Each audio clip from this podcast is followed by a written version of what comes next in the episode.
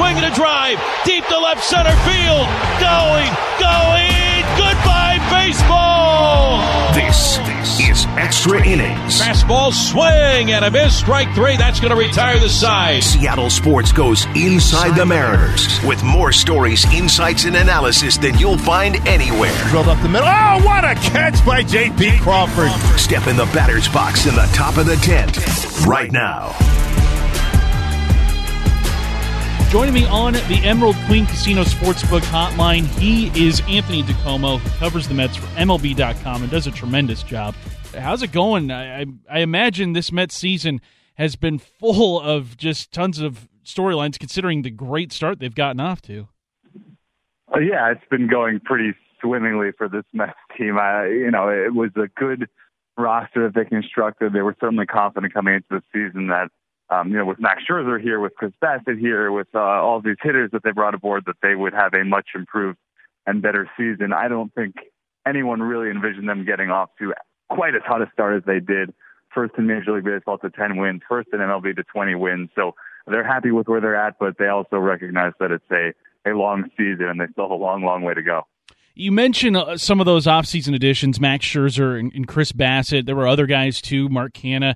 Which offseason edition that may not have gotten a ton of press do you think has been one that I think has maybe helped the Mets out in a big way that may not be as as well talked about as say the Max Scherzer signing? Yeah, you know, I, I think it's, it's it's a hard question to answer because it's New York and they all kind of got a lot of hype when they happened. But I think the Chris Bassitt acquisition was so important because this is a team that really lacked rotation depth coming into the year. And if you could point to a a weakness, uh, a spot where the Mets could, you know, really uh, fall short of expectations, it was going to be because you had injuries to the rotation and the Mets weren't able to make up from it. Well, lo and behold, Jacob DeGrom gets injured at the end of spring training, and because the Mets had acquired Chris Bassitt, they really haven't missed a beat. Uh, he's been excellent. He's been every bit as good, if not, frankly, a little better than Max Scherzer has been. He's really been a stabilizing factor for this rotation. So uh, it's allowed the Mets to do what they've done despite the lack of Jacob DeGrom. And uh, yeah, it wasn't a cheap trade for the Mets. who gave up maybe their top pitching prospect in the deal, but it was an important one. You mentioned Jacob DeGrom and the lack of him this season. Any word on if we will see him at any point in 2022? Sure, he he has been throwing. Uh, he recently picked up a baseball and started throwing for the first time, so it's a very good sign for Jacob Degrom. Now, I think this has been going on with Degrom for you know most of the last year, so there's certainly a skepticism around him and around all these types of things, and I don't think anyone's going to really believe that he'll be back until he actually is in uniform, taking the ball, throwing pitches. But uh, there is certainly a, a hope and an expectation that Degrom will be back this year. Uh, the earliest you're looking at is probably at some point in mid to late June. Uh, I don't think it would surprise anyone at this point if it's later, if it's July, if it's even the second half of the season. Uh, the Mets are going to be careful with this. They're going to try their best to do it right, knowing that, you know, as we said, this has been a good team. They've been a good team without Jacob DeGrom. They also recognize that to get where they ultimately want to go, they're going to need a healthy DeGrom, and they're going to need him a lot more in September than they do than they do right now in um, in May. So they will go slow. They will be careful with the whole thing, and uh, then certainly hope that they can have Degrom sooner rather than later. But they'll take later if that's what it comes to. Anthony DiComo of MLB.com joining us here on Extra Innings, and Anthony, let's get into the the Mariners and Mets and the connections that they have over the last couple of years, because obviously everybody's going to point to that Jarred Kelenic, Robinson Cano, Edwin Diaz trade from a few years ago. There have been so many uh, branches off of that trade. I mean, the Mariners used Justin Dunn to go out and acquire Eugenio Suarez and Jesse Winker. How do Mets fans view that trade? What four years since it happened? Obviously, Robinson Cano getting DFA'd this season. What what do Mets fans view that trade as now? They dislike it and they will always dislike it.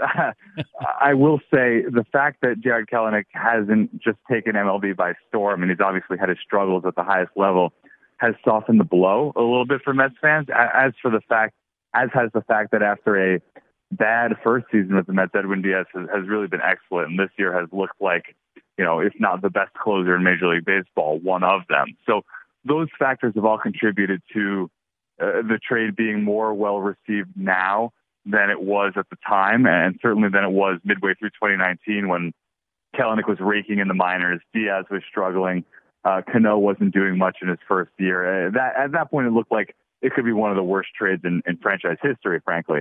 Uh, it might not be that. And if Jarred Kelenic does ultimately fulfill his potential and becomes a superstar, there's certainly a real concern that the Mets will will rue that trade for a long, long time to come.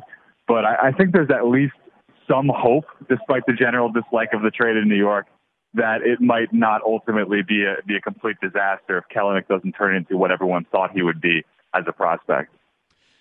Anthony, I want to know you've covered the Mets for, for quite some time, and this is a franchise that craziness just kind of always has followed them around.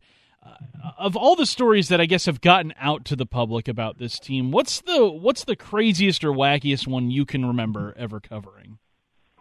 Oh God, there there have been so many, and you're putting me on the spot here a little bit. I, um, you know, it, it's I, I think just kind of some of the off-field stuff, and I'm trying to think of a good example off the top of my head, but uh, you know, the Mets have continually underachieved on the field for the past, uh, I don't know, decade, and it's it's it's that has certainly followed them, but they tend to have a way of exacerbating situations uh, by their responses to it, by the things that happen next. Uh, it never seems to. Uh, it's kind of like Murphy's law, right? Whatever the worst can happen does seem to happen for the Mets. So the absolute wackiest. I don't know if I have an answer off the top of my head. I'd have to I'd have to think it through. But we have some we we've had some interesting ones over the years, and I know myself and the other beat writers will will tend to look at each other and just kind of throw our hands in the air sometimes and say, well, why can't we ever have a normal day around here? yeah. Do, do you ever get the do, does ever a story pop up with the Mets where you're just like I. I went to journalism school for this, or I went to college for this. Really, this is what I'm doing. Well, we laugh because you kind of need a, a, a medical degree, you need a legal degree, you need everything. You, you don't you don't even need the the journalism degree. You just need everything else in terms of covering this team. We've tend to use it all over the years. Anthony, uh, another former or another connection between the Mariners and the Mets is Taijuan Walker, who last season was an All Star in his first season with the Mets. It was sort of an under the radar signing. It was late in the offseason eh, heading into the 2021 season when Walker signed. What has he meant to that Mets rotation? I mean, obviously he's dealt with a little bit of injuries this season, but uh, when he's in there, uh, what kind of lift has he given them?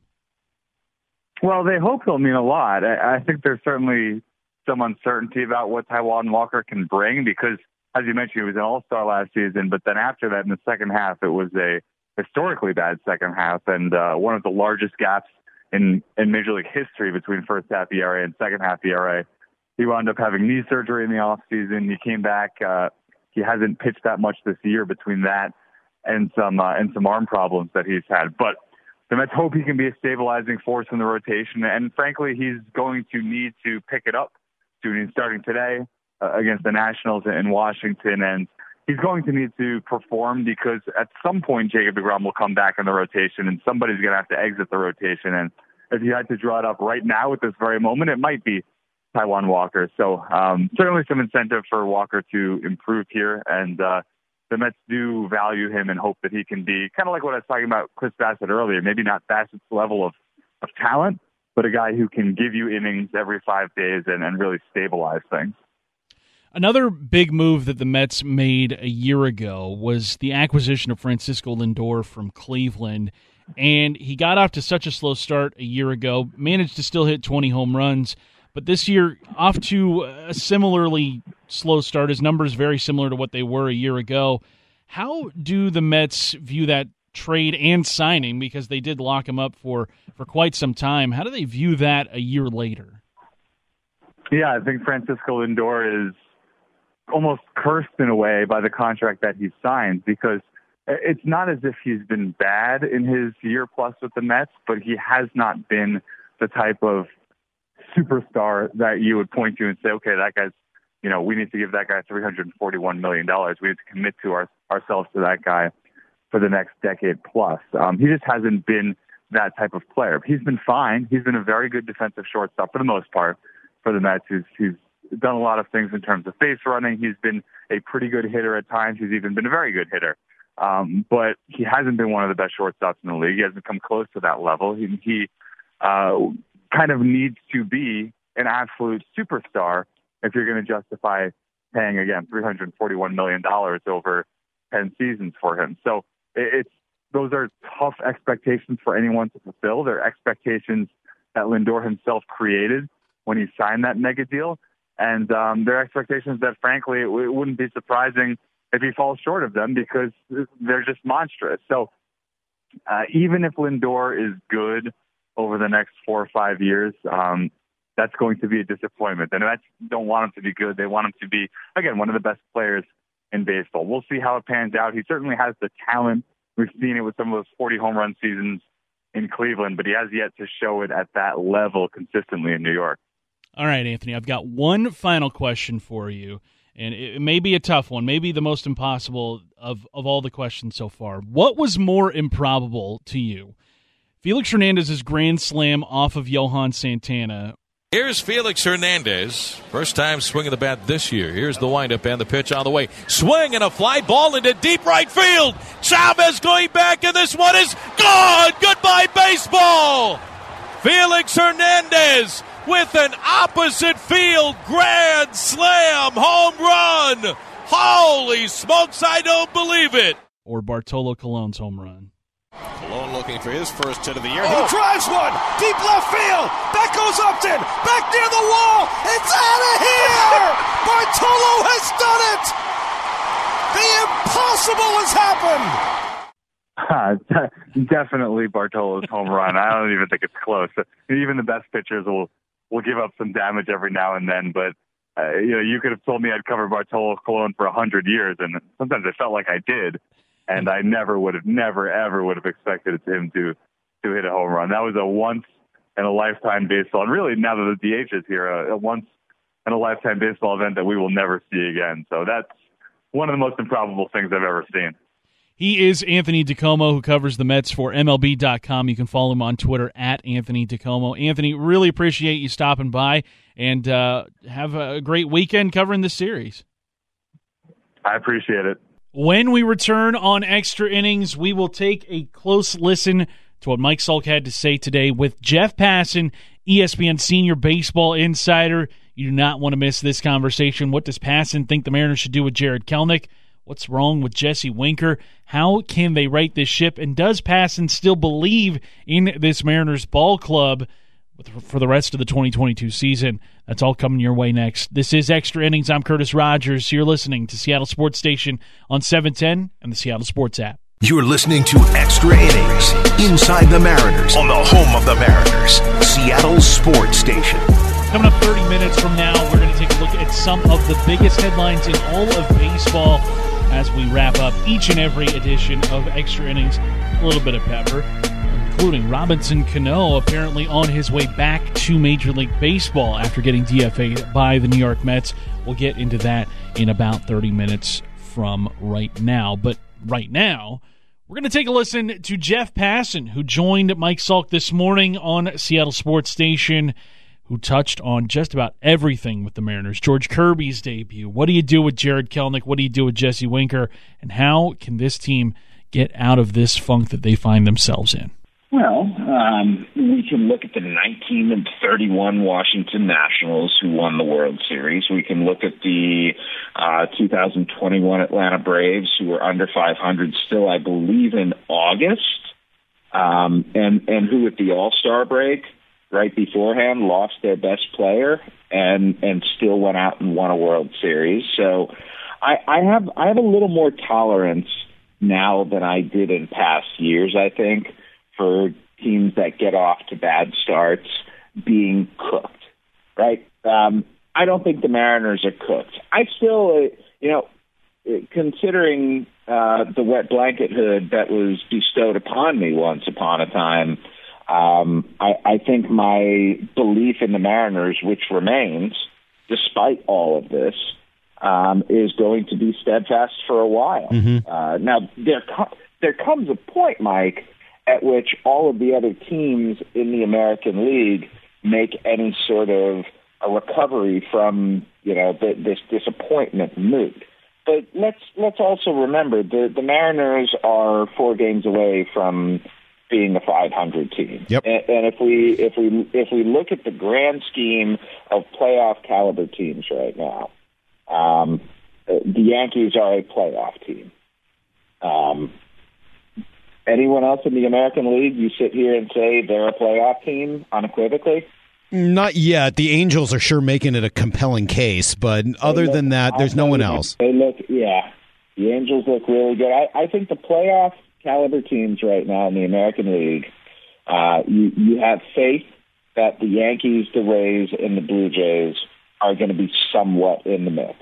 In the Central, uh, the Twins are off to a good start, and I think the White Sox, especially once they get healthy, are going to take control of that division. And maybe Cleveland hangs around on the periphery. And then in the West, you've got the Angels, the Astros, and the Mariners. And, and let's remember, uh, we've got six teams going in this year. They're going to be uh, extended playoffs this season, and there's going to be more opportunity. And, and that opportunity, I think, is, is what keeps Seattle and, and even Boston, by the way, which is 11 and 20, and, and which has the second worst record in the American League. Uh, I, I still haven't given up on the Red Sox because I'm, I'm looking at talent. And the Red Sox, for their flaws, have a good bit of talent. Yeah. The Mariners, for their troubles, still have talent. And I, you know, I'm I'm worried a little bit about Jesse Winker, and and that if if he's not the guy, if he's not even half the guy the Mariners thought that they were getting, then that's a real problem because he was supposed to be uh, a linchpin of that lineup. But if you look, Mike, over the last two weeks, who has the best Seattle Mariners everyday player been? Uh, well, it's Ty France, J.P. Crawford, and Julio Rodriguez. That's exactly it's Julio Rodriguez if we're just looking at wins above replacement. Sure. And the fact that the fact that over the last weeks he's hitting 340, uh, he has stabilized himself to the point where he looks like he belongs now, and frankly is only going to get better. Um, I, I think that bodes awfully well. Uh, not having Mitch Haniger is a problem.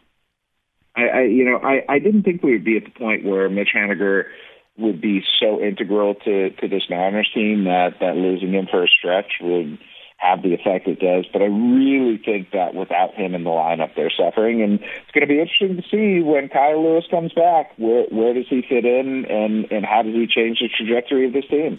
Yeah, and and honestly, I, I think if if I'm Jerry today, uh, you know, today's their off day. I'm probably sending Kelenic down today and not waiting for Kyle Lewis. And it's not because I mean Kelenic's been give the kid credit. His defense has been stellar. His, you know he hasn't taken any of the hitting issues with him anywhere else. When he does get on base, he's running well. He's con- finding ways to contribute to the team. But for his own good, not to punish him for any other reason, but just to get him right, I think I'd send him down to AAA. Let him go hit because by all accounts, the problems he's having are mental in terms of just how how how much he wants it and how tightly wound he is rather than physical and why not let him go down and just get confident again Well, I, I, I think that presupposes that sending him down would have that causative effect, and and I don't know necessarily that it would. So so let's let's look at it the opposite way. You're Jarred Kelenic. You're 22 years old. You've been in the big leagues and you're struggling, but you feel you have felt for two years now like you are a big league player. So is the yo-yo thing going to have that kind of effect on him at this point? Or if you're the Mariners, you just say we believe in the kid's talent, we believe in his ability, and we think that allowing him to remain with the big league team long term is going to be the thing that's better for him mentally than getting him on this train between Seattle and Tacoma. uh, I guess the reason I would say that it's worth it is because it worked last year.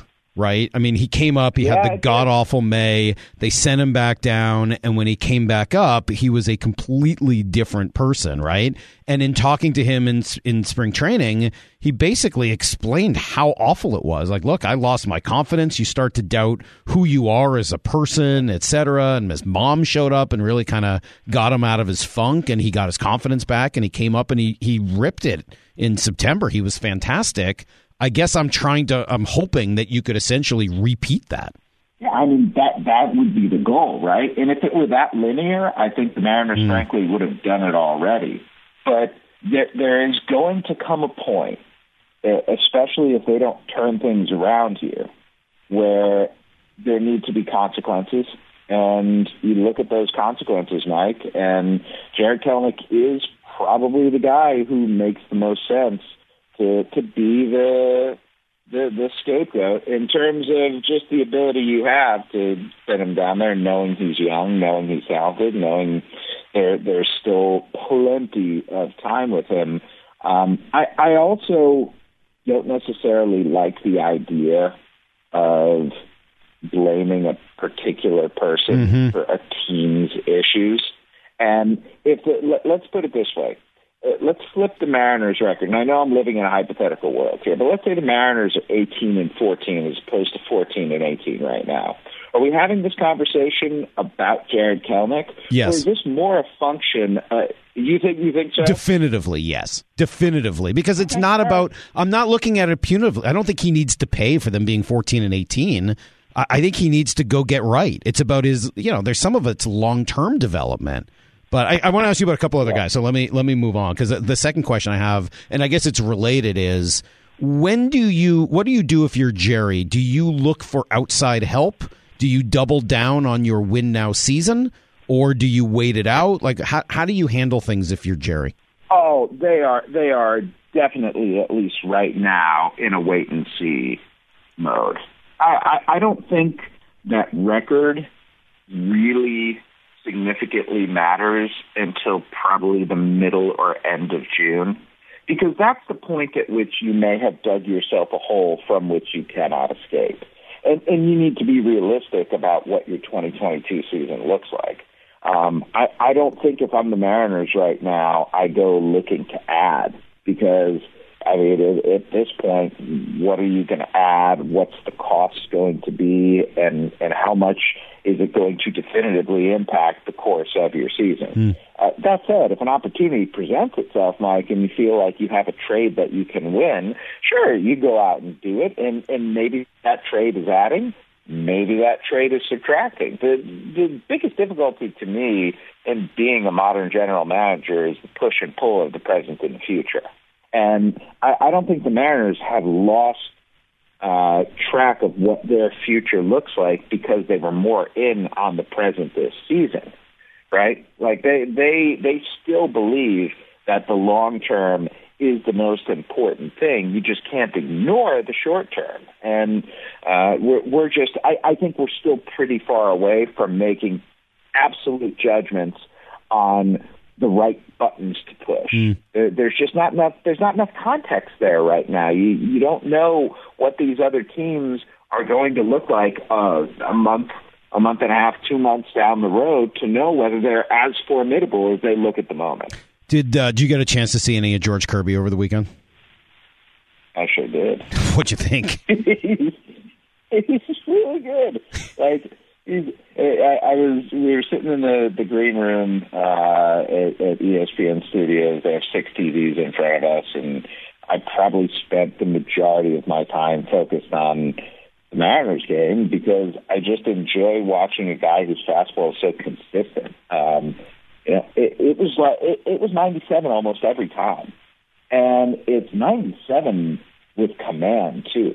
Like he's moving that thing around the zone, and if you have a fastball that has that kind of velocity, and you have the ability to put it in different places, eh, I'm not saying that's all you need to be successful, but that is a foundational element right there for almost all of the best pitchers, best starting pitchers in the major leagues. Just a little more than a half hour to go here on Extra Innings. Stick around. Mike Blowers, his weekly conversation with Wyman and Bob. We're going to take a listen to some of that next. I'm Curtis Rogers, right here on Extra Innings on Seattle Sports Station and the Seattle Sports app. You're listening to Extra Innings Inside the Mariners on the home of the Mariners, Seattle Sports Station.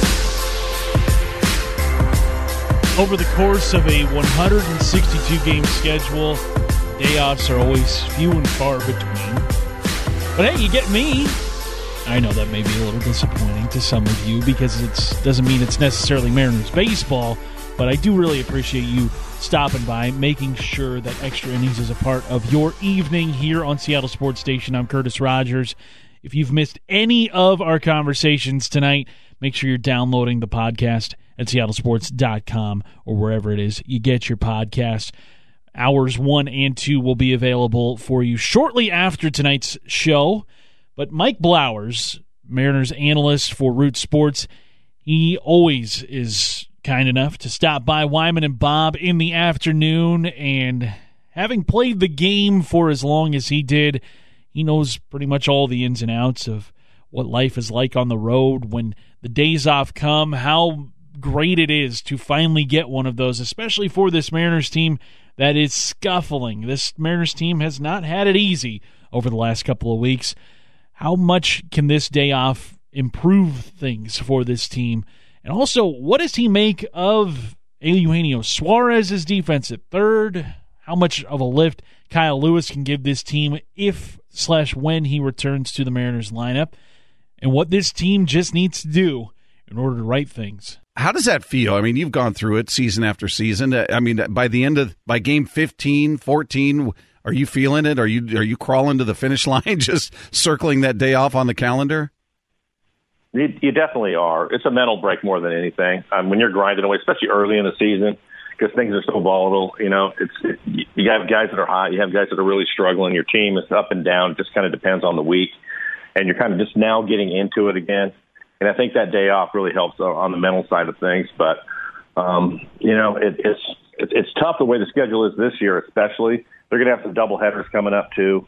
Uh, everything is kind of condensed because they got started late, so it's going to be even more difficult for them. So hopefully they can handle it. What do you think about Kyle Lewis? How hopeful are you, Mike? It seems like they, they really need him. It looked like the outfield was, was crowded, and now all of a sudden it's looking a little sparse. Uh, you you optimistic about Kyle Lewis and his health? I'm optimistic. Um, I think he's probably going to DH for the most part to keep him healthy. Um, I think that getting his bat in the middle of the lineup is certainly going to help this club. We've talked about it. They've struggled to score runs and be consistent offensively. So I think for Kyle at the DH, I think they can manage that situation for him. But more importantly, they're just going to put some pop in the middle of their lineup, which is certainly going to help. Hey, is is and the upside to that, I guess, is that Julio has played a very nice defensive center field. It doesn't feel like last year with, you know, with all due respect to Jarred Kelenic, who I think has been killing it defensively in right field. Uh, he didn't look comfortable, and, and, it was kind of a an adventure in center field for him last year. Now it feels like, hey, when Kyle Lewis is ready, that's great, but you feel good about uh, what Julio's done defensively out there as, as well, I would assume. Yeah, I don't think Julio's going anywhere. I, that's where he's at, the young man, 21 years old he covers a lot of ground out there. He's made all plays. He seems really comfortable. Um, initially, when the season first started, I think there were some communication things that they had to work out. It seems like they're past that now, but I don't see Julio going anywhere. Hey, George Kirby's debut, pretty pretty special. Do you remember uh, anything like that? I mean, you know, for a guy, uh, first time, first outing, uh, that was uh, that was pretty special. Yeah, it was awesome actually to watch. Um, you never know how these guys are going to react when they go out there for the first time. The thing that struck me after he was probably three innings into it was just how easy he was making it look. He wasn't um, forcing anything. He wasn't overthrowing it all. Uh, the ball came out of his hand. I think it's something that we're going to consistently see from him. You never know. Uh, first outings are, are kind of tricky when you watch them. Um, but I think that this is a young man that is ready to play at the big league level. Um, and, I, and I thought, he, you know, I thought more than anything else, his ability to throw his breaking ball, his slider, when he was behind in counts at times uh, in the middle of the lineup, and he was willing to throw it and they could execute it uh, was, I thought, awesome to watch. And we know that he can throw upper 90s uh, with some run on his fastball, but his ability to throw his changeup or his, his slider um, when he was behind the count, that's that's pretty good stuff. That's something that you see from guys that have been in the league for three, four, five years. That's what you expect Marco to do, and he was able to do that his first time out, which was pretty special. You know, w- with Kirby, I, I, feel like I've got a little bit of guarded optimism, only because I mean the start was amazing, you love it, but I'm, I'm kind of looking at Brash, going, man, I was really excited after that first start, five and a third, one walk, six strikeouts, gave up two runs, and then it just progressively went the wrong direction for him. And I don't know if if that's the league figuring him out, so to speak. We always hear about that. You know, he's more familiar uh, in realizing guys aren't going to chase. You know that he's he's not going to be able to get away with some of the pitches he did in the minors. Do you see a difference in, in their approach in game one versus game one when you look at Kirby and Brash that gives you more, I don't know, maybe more confidence he could sustain it?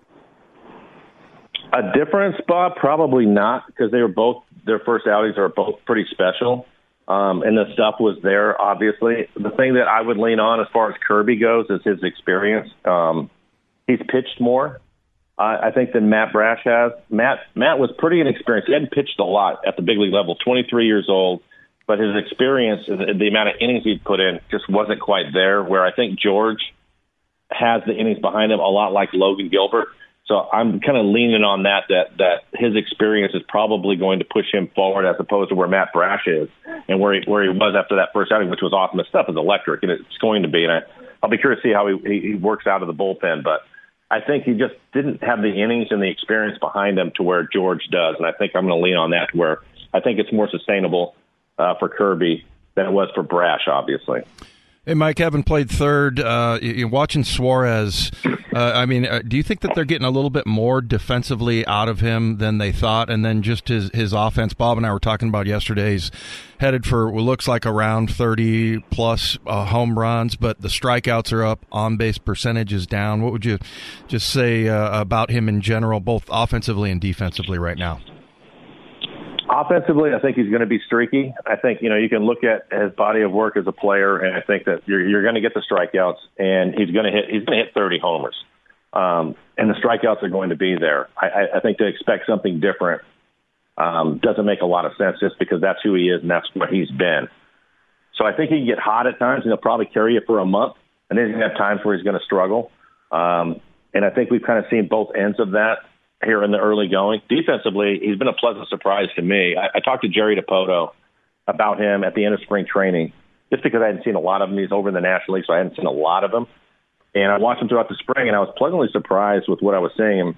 Jerry thought that his um, the analytics, his defensive metrics from last year were down, but part of that was because he had to go over and play some shortstop, which he wasn't comfortable doing. And what I've seen so far, um, I love his arm, strong arm. He can make all the plays. I watch him charge the ball. I watch him make backhanded play. He can do all of those things. And I think as the season goes on, he's going to be really steady over there. Uh, I like him a lot. I, I think his footwork is definitely cleaned up. I talked to Perry Hill about him probably about four or five days ago. And some of his issues was throwing because he has a strong arm and his footwork wasn't quite right. So Perry has cleaned that up. And I think if you watch and go through the tape and watch him, on his throws across the diamond has been very accurate. And I think that'll also be something that he'll be able to maintain now that he has Perry kind of working with him on a daily basis. And then, then when I talked to Geno about it, he loves Perry, and he said he's made a world of difference for him. So I think defensively he's going to be just fine. You know, Mike, I've been looking at at the numbers for these guys and keeping in mind what you said about hundred at bats. That's when you start looking at a guy and saying, okay, now we can get a feel for where he is or who he is at the plate. And in some cases, you're looking at, you know, in the case of obviously Ty Ty France and J.P. Crawford, you couldn't be happier. I mean, th- these two guys are the consistent forces in that lineup each and every night. Everybody else has been more of a wild card with Julio really picking up the pace. But what what do we say about like Jesse Winker? I, I you know there were times I looked at it and said, man, he's squaring the ball up, he's hitting it hard, he's just got bad luck, but. Here we are. He's got 113 at bats under his belt at this point, and he's he's got a 311 on base with a 204 average, and it's I'm just trying to figure him out, having not seen him last year or really at all before he's he's come here. What is your what is your takeaway from what you've seen to this point now? So I, I think one of the mistakes that that people make when they're looking at stuff at this point is the overall. I think for Jesse, for the month of April, especially the first three weeks, he hit in such bad luck. It was unbelievable. I think he was the most unlucky person in the big leagues at one point for the exit velocity and the way he was squaring it up and the lack of hits he was getting. Um, I think lately, the last week and a half, two weeks, he's probably been one of the luckiest guys starting to get his hits. But I don't think you can look at the overall, Bob. I think when you look at this, and, and when I mentioned the 100 ABs, you kind of settle in at that point. Okay, here you are. You're in the season. I'm at 100 at bats. This is what I've done for my first 100. What have I done well? What am I struggling with? What do I have to do to move forward? And I start to watch the move forward part of it. You mentioned Ty and JP. Julio is a great example of the struggles he had early, some of it not his fault, and where he has gone since then and what he's doing lately is awesome to watch. I think if you look at Jesse and you look at his last, oh, I don't know, uh, 10, 15 games as opposed to his first 20, uh, the uptick is there. And that's kind of what I look like. Are they improving? Are they moving forward? And he's on that trend. I think the next thing for Jesse is for him to start driving the ball into the gap and out of the ballpark. He's starting to get his hits. So his confidence, I think, is, is starting to get there for him. He was really frustrated, I'm sure, at the way the season started. But what's he going to do moving forward from this point? You lean on what he's done in his career. I look back at his last 10 games, and you kind of move forward from there. As overall, when you start off and you struggle the way he did as far as getting hits, it's going to take time for your average to get to a point that's going to make everybody happy to look at the overall. Mm-hmm. But what's he doing from this point forward? What's he going to do from the All Star All Star break past that? Is he going to be a 300 hitter? I'll take it. Um, but I think you have to get to that point first. You can catch Mike Blowers weekly with Wyman and Bob right here on Seattle Sports Station on 710. When we return here on Extra Innings, we've got one final segment for you. Some pepper, looking at all the biggest headlines in baseball from the last week. I'm Curtis Rogers. You're listening to Extra Innings on Seattle Sports Station and seattlesports.com. You're listening to Extra Innings Inside the Mariners on the home of the Mariners, Seattle Sports Station.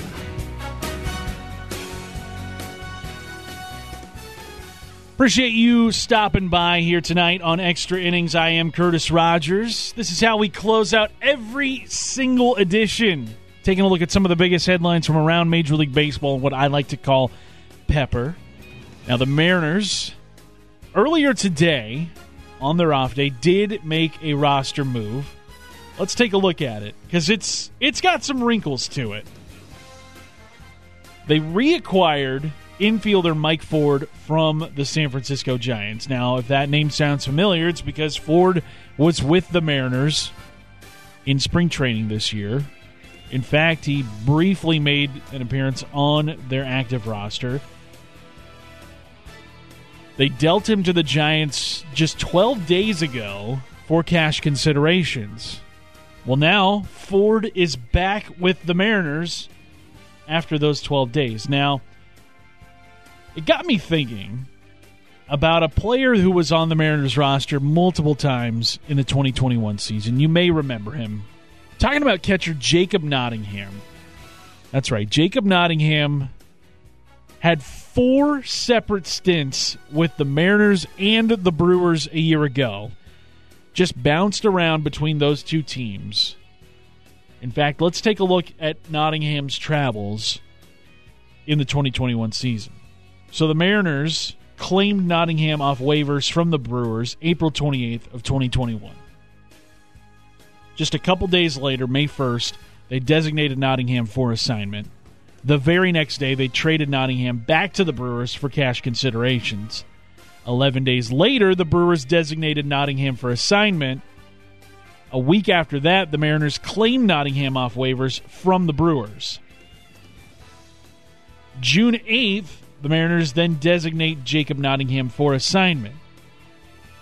The Mariners, because I think they at least have a heart inside of them, then sent Nottingham outright to Tacoma, to AAA Tacoma. And unfortunately, six days after that, Nottingham placed on the injured list. And he spent the rest of his summer on the injured list until September 19th when they activated him off of that. Now, the many travels of Jacob Nottingham inspired, get this, a new rule in the most recent CBA negotiations, as pointed out by Jayson Stark. Hat tip to Luke Arkins, a prospect insider, for sending this along. Here's what Stark has to say There is a new wrinkle in the labor deal. It's called the Jacob Nottingham rule. It goes like this If a team has claimed a player once on waivers in that season, it can't claim him again until every other team has passed on him. Nottingham zigzagged from the Mariners and Brewers four times last season. Now, Mike Ford is not eligible for this quite yet. I believe because he has been traded back and forth. He has not gone through the waiver process. So the Mariners have already had him twice on the roster this season. They had him once on their roster a few years ago, if you recall. He was a Rule 5 draft pick of the Mariners. So there is a possibility that we could be seeing Mike Ford multiple times in a Mariners uniform. Maybe not just right now, but even later on this season. I feel bad for the guy. I really do. Although he's racking up the frequent flyer miles, but this man has a family. Let's let's let's have this guy plant his flag, make some roots, because that is a lot of travel and just not knowing where he's going to play next. Speaking of somebody who knows where they're going to play next, that's right. We're talking Robinson Cano. Now he was DFA'd by the New York Mets just a few days ago, ending his tenure with the Metropolitans, who are still on the hook for, I believe, $37 million of a $44 million contract that remains. Look, the Mariners, they could not have timed it better when they got out from underneath Cano's deal, traded him to the Mets, got back Jarred Kelenic and some other pieces. Justin Dunn helped them get a Eugenio Suarez and Jesse Winker this past spring. I wonder what kind of contribution Cano is going to make with the Padres in 2022. Will it be like Albert Pujols was last year with the Dodgers, a veteran presence? Now, this Padres team has, I think, had issues in the past with Fernando Tatis Jr. and his hustle and, and just him kind of slacking off in ways that a lot of players who are that age don't really get away with. But because they have paid Fernando Tatis Jr. a ton of money, you want to have guys in that locker room that are going to, you know, hold him accountable. Manny Machado did that a year ago, and which is odd because Machado never really a guy that has been known for his hustle either in his career. You bring Robinson Cano along, who, looking at the numbers that he has put up, we know what Cano was like here in Seattle, obviously. Never one to run out every single ground ball. Never one to really dive and get his uniform dirty. I wonder how that is going to go over in the San Diego locker room, especially Bob Melvin, their manager, who is a little bit of an old school type.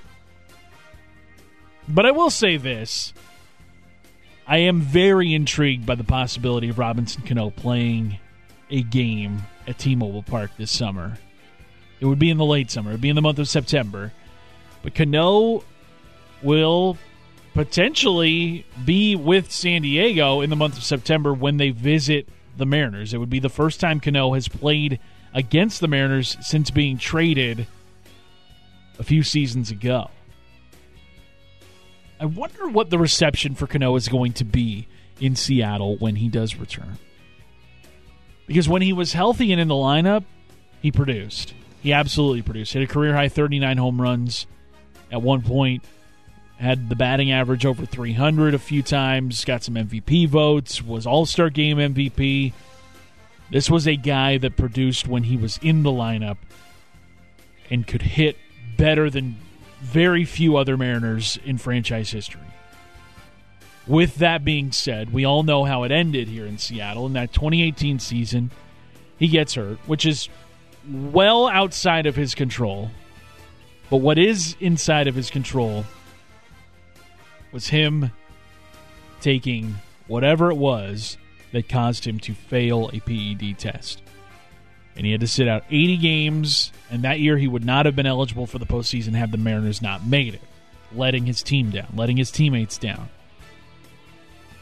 which I think soured him here in town with a lot of people. But I will say that he was one of the most productive Mariners ever on the field. Does that warrant a standing ovation? I don't think so. But does it warrant a, a shower of boos that I, I'm almost certain that will happen at T Mobile Park? I don't know. Text in to the Mac and Jacks text line 206 421 3776 if you would boo Robinson Cano at T Mobile Park. I don't know. The dude was incredibly productive here. Yeah, he was suspended for PED usage to end his essentially end his Mariners career. I don't know.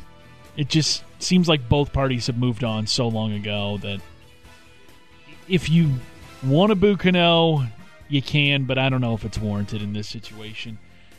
Let's take a look at some of the milestones. One kind of interesting, another one dubious. Christian Yelich, who, by the way, man, if Christian Yelich can get back to what he was a few years ago, this is supposed to be one of the best players in baseball, but he has just not ever gotten back to the level that he was back in 2019, 2018 when he was an MVP candidate every year, when he was basically 1B to Mike Trout's 1A in the game.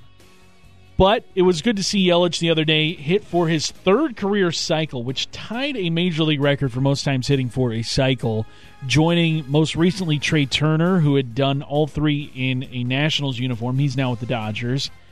And then former Mariner Adrian Beltre, another guy who has done it most recently.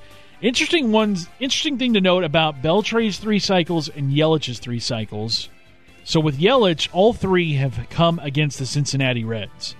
Very bizarre. The Reds have not hit for a cycle in Christian Yelich's lifetime. Over 30 years since they have last had someone hit for the cycle. Now for Adrian Beltre, all three of his cycles have come in the same stadium. He did he hit for one once with the Mariners in the ballpark in Arlington, and then he did it twice in a Rangers uniform in the ballpark in Arlington.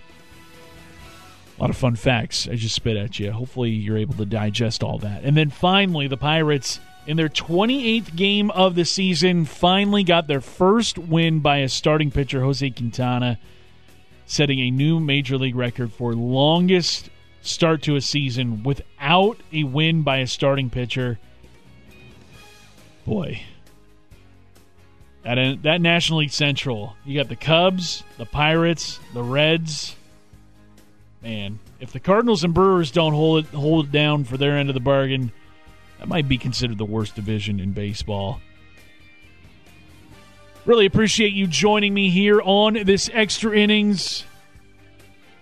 We've got a couple more weeks to go before we've got another edition of Extra Innings, but I really do appreciate you stopping by. I want to thank Brandon Gustafson of SeattleSports.com. I want to thank Anthony DiComo of MLB.com for joining me.